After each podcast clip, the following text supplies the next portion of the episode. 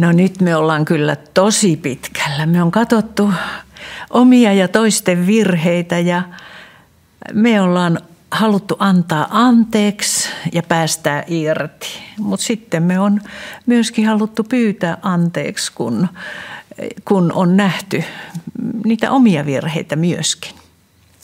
Nyt mä haluaisin lukea täältä Joelin kirjasta yhden tosin hauskan kohdan.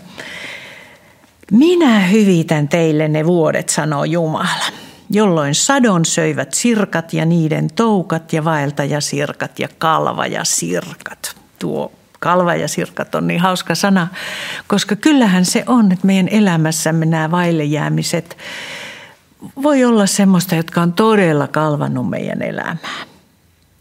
Mutta no ei tämä kalvaminen, se nyt ei ole se pääasia, vaan tämä Jumalan lupaus. Minä hyvitän teille ne vuodet. En tiedä millä tavalla se tapahtuu, mutta jotain hyvää siinä on, että Jumala on luvannut hyvittää ne vuodet. Kun mä oon oma elämäni katellut tähän ikään mennessä, niin mä oon huomannut, että ei nämä mun syvimmät kaipuut inhimillisellä tasolla – ole täyttynyt täydellisesti, eikä tuu täyttymäänkään. Mutta sitten mä oon aavistanut, tai niinku oikeastaan mä oon ihmetellyt sitä, että miksi tämä kaikkivaltias Jumala, e, joka on täydellinen, miksi hän tehnyt jotakin niin epätäydellistä? Ja sitten mä oon miettinyt, että no tähän ristiriitaan täytyy sisältyä joku Jumalan salaisuus – ja niin kuin mä tuolla aikaisemmin sanoin, että nämä kolme syvää kaipuuta, niin ne on oikeastaan kaipuuta täydelliseen rakkauteen. Semmoiseen rakkauteen, jonka vain Jumala voi meille antaa.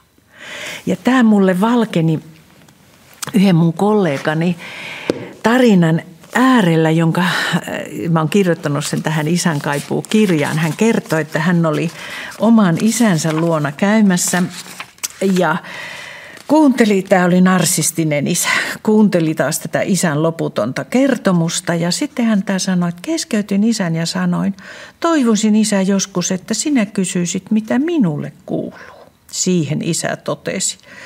Jos suoraan sanon, niin minua ei yhtään kiinnosta, mitä sinulle kuuluu. Jos tällä, sitä täältä haet, niin sitä ei täällä ole tarjolla.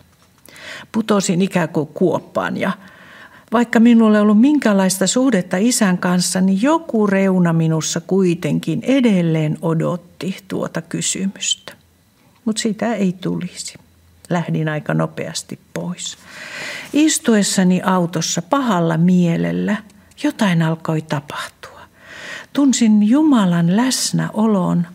Isäni varjo täyttyi Jumalan kirkkaudella. Mieleni valtasi ilo minulla on isä, joka on minun puolellani. Ja parhaimmillaanhan nämä meidän täyttymättömät kaipuut ja niiden äärellä oleminen voi olla ajamassa meitä lähempään suhteeseen Jumalan kanssa – sen Jumalan kanssa, joka kaipaa yhteyttä meihin. Sen Jumalan kanssa, joka näkee meidät niin arvokkaana, että hän lähetti ainoan poikansa sovittamaan meidän syntimme ja, ja sovittamaan sen rikkimenneen yhteyden, joka syntiin lankemuksessa tapahtui. Ja tämän Jumalan maailmassa myöskin se merkityksen kaipuu pääsee toteutumaan, koska – Täällä Jumala sanoi, että monessa, monessa kohdassa hän on sanonut, että hän on meidät nimeltä kutsunut. Ja juutalaisessa kulttuurissa tämä nimi tarkoittaa paljon enemmän kuin meidän, kuin meidän kielessä. Että se on, että meidät on kutsuttu sinä persoonana, niin ne luonteen piirteinen, mitä me olemme. Että minut on kutsuttu minuna ja Jumalalla on suunnitelma meidän elämää varten.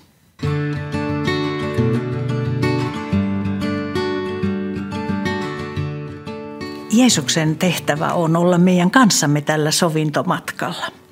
Jesaja 60 yhdessä kerrotaan, että sen lisäksi, että hän tuli sovittamaan meidän syntimme, niin hän, ja nyt kuuntele tarkkaan, tuli parantamaan ne, joiden mieli on murtunut, julistamaan vangituille vapautusta ja kahlituille kahleitten kirpoamista. Siis Jumalan tahto on se, että meidän ei tarvitse enää elää menneisyyden vankilassa tai elämää kahlitsevien asioiden kanssa. Sen takia tässä hetkessä mä haluan sanoa, että Herra siunaa sinua ja varjelee sinua. Herra kirkastaa kasvonsa sinulle ja on sinulle armollinen. Herra kääntää kasvonsa sinun puoleen ja antaa rauhan. Isän ja pojan ja pyhän hengen nimeen. Aamen. Ja aamen tarkoittaa, että totisesti näin on tapahtuva. Ihan kaikkinen Jumala siunaa sinua.